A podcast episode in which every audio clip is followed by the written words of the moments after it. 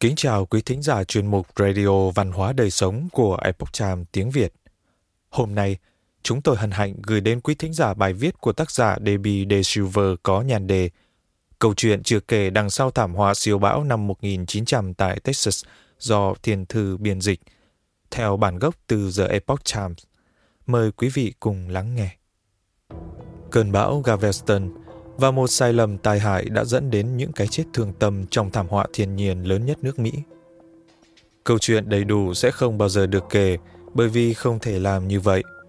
Đó là dòng thông báo được gửi đến văn phòng hãng tin Associated Press tại Chicago từ người quản lý của tờ Galveston News vào ngày 12 tháng 9 năm 1990. Bốn ngày sau khi một cơn bão thảm khốc đã gây thiệt hại nhiều nhân mạng làm tan hoang và tàn phá hòn đảo chắn cát giàu có nằm cách bờ biển Texas khoảng 2 dặm. Được biết với tên gọi cơn bão lớn Galveston hay là siêu bão của năm 1990. Sự kiện này đã được lịch sử ghi nhận là thảm họa thiên nhiên chết chóc nhất tại Hoa Kỳ.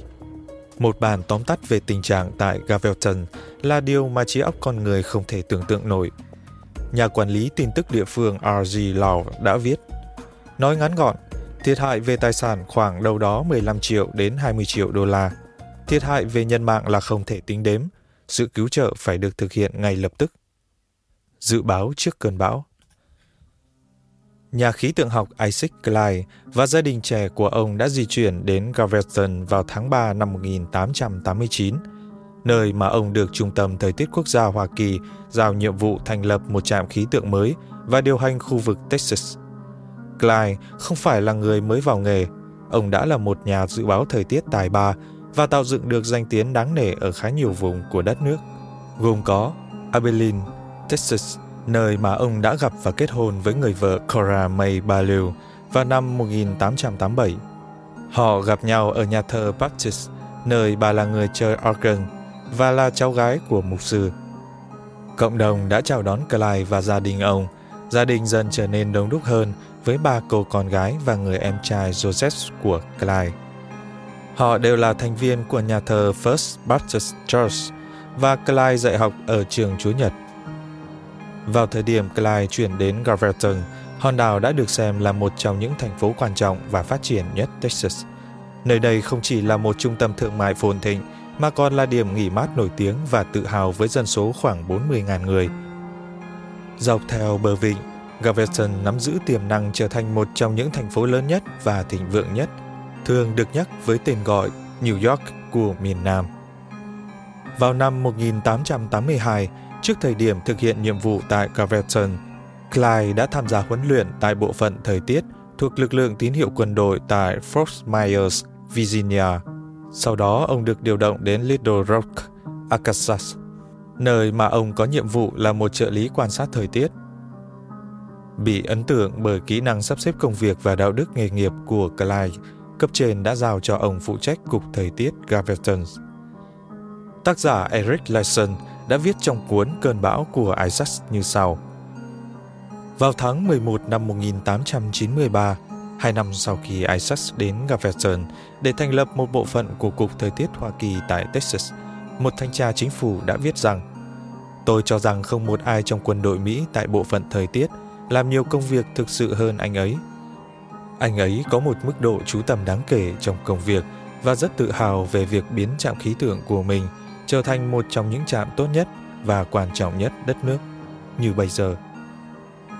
Cư dân tại Galveston rất vui mừng vì có được một chuyên gia thời tiết dày dạn tại đây.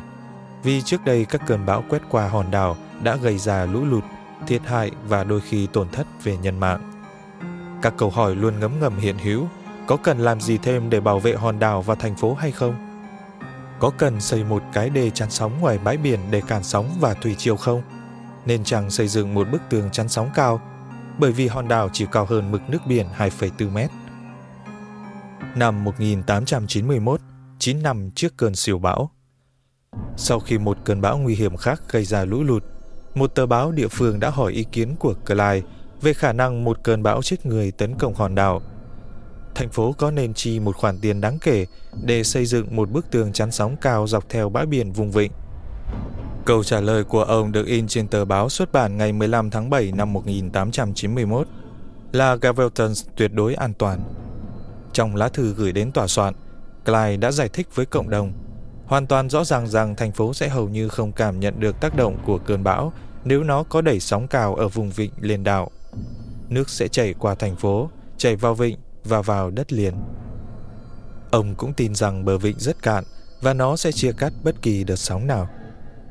Clyde tuyên bố rằng nỗi lo lắng về cơn bão là một sự ảo tưởng vô lý. Nhà chức trách của thành phố và cộng đồng nơi đây rất hài lòng về ý kiến của nhà khí tượng học danh giá. Không một khoản tiền nào được dành ra để bảo vệ hòn đảo khỏi các cơn bão nghiêm trọng. Khởi đầu của cơn bão Vào ngày 27 tháng 8 năm 1900, một con tàu chở hàng đi về phía đông quần đảo Windward tại Tây Ấn đã báo cáo về một cơn bão nhiệt đới. Đây là cơn bão yếu, chưa hoàn toàn được hình thành và được phát hiện đang di chuyển đến bờ biển Caribe. Sau khi tiến vào vùng Đông Bắc Caribe ngày 30 tháng 8, nó đã đổ vào đất liền nước Cộng hòa Dominica vào ngày 20 tháng 9 dưới dạng một cơn bão nhiệt đới yếu. Vào ngày tiếp theo, cơn bão đã bắt đầu mạnh hơn và đi qua Puerto Rico với sức gió 43 dặm một giờ. Cuba là địa điểm tiếp theo và thành phố Santiago đã ghi nhận lượng mưa 12,58 inch trong vòng 24 tiếng. Ngày 6 tháng 9, cơn bão nhiệt đới đổ bộ vào vùng vịnh Mexico và mạnh lên thành cơn bão lớn. Vào ngày 7 tháng 9, Clyde lo lắng giơ cao những lá cờ cảnh báo trên đỉnh của tòa nhà Cục Thời tiết Gavelton. Điều này không nên xảy ra, nhưng ông đã thấy nước biển đang dâng lên cả về cường độ lẫn tần số. Ông biết rằng điều nguy hiểm sắp xảy ra. Clyde đã viết trong hồi ký như sau. Vào sáng sớm ngày 8 tháng 9, tôi đã buộc con ngựa của mình vào xe hai bánh mà tôi dùng để đi săn. Tôi đi dọc bờ biển từ đầu này đến đầu kia của thị trấn Tôi cảnh báo mọi người về mối nguy hiểm vô cùng khủng khiếp đang đe dọa họ và báo cho khoảng 6.000 người đang nghỉ mát dọc bờ biển phải về nhà ngay lập tức. Tôi cảnh báo các cư dân sống trong ba khu nhà ở bãi biển di chuyển đến các khu vực cao hơn của thành phố. Nước lũ bắt đầu dâng vào giữa buổi chiều. Vào khoảng 8 giờ tối ngày 8 tháng 9, cơn bão đã bộc lộ sự cuồng nộ của nó. Một vài câu chuyện Ban đầu, rất ít người thấy được nguyên nhân vì sao phải lo ngại. Chỉ vài người cố gắng sơ tán vào đất liền. Ba trong số những công dân danh giá nhất của thành phố là những người đầu tiên thiệt mạng. Ngài Stanley G. Spencer, Charles Carrer và Richard Lord đang ngồi tại bàn trên tầng 1 của Richter Salon trong khu Strand khi mái nhà sụp xuống. Một người phục vụ đã được đưa đến bác sĩ nhưng không thành công sau đó người ta tìm thấy ông đã chết đuối trong dòng nước lũ đang dâng. Toàn bộ câu chuyện sẽ không bao giờ được kể. Những con sóng cao 4,5 mét đánh vào gần như mọi tòa nhà trên hòn đảo từ phần móng của nó, cuốn hàng ngàn người vào dòng xoáy nước đầy những mảnh vụn. Sức mạnh của nước có thể nuôi dưỡng sự sống và mang tính sáng tạo, đồng thời sức mạnh của nước có thể đưa đến sự hủy diệt và chết chóc. Dòng nước lũ sâu ít nhất 3,6 mét đã có những câu chuyện về người dân sống sót phải trôi giạt hàng giờ trên bất kỳ tấm ván hoặc đồ vật nào giữ họ nổi lên mặt nước. Con số tử vong chính xác không bao giờ được tổng hợp. Con số ước tính là khoảng 6.000 đến 12.000 với trung bình 8.000 người định cư trên vùng Galveston và hàng ngàn người nữa trên đất liền.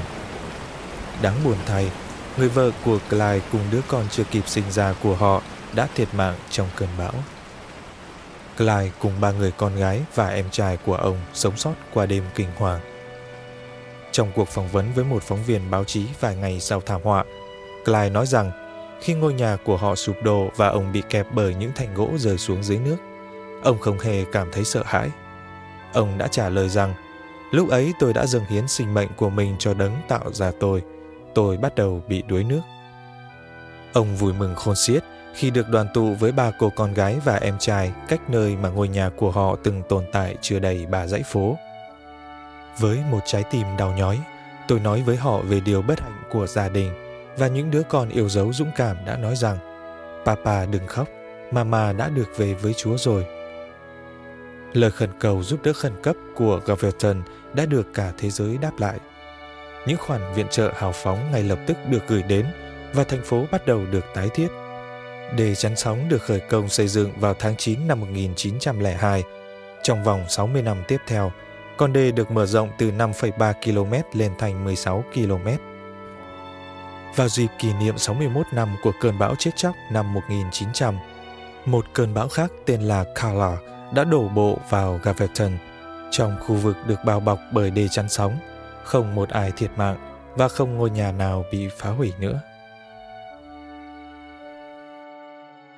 Quý thính giả thân mến, chuyên mục Radio Văn hóa Đời Sống của Epoch Times tiếng Việt đến đây là hết.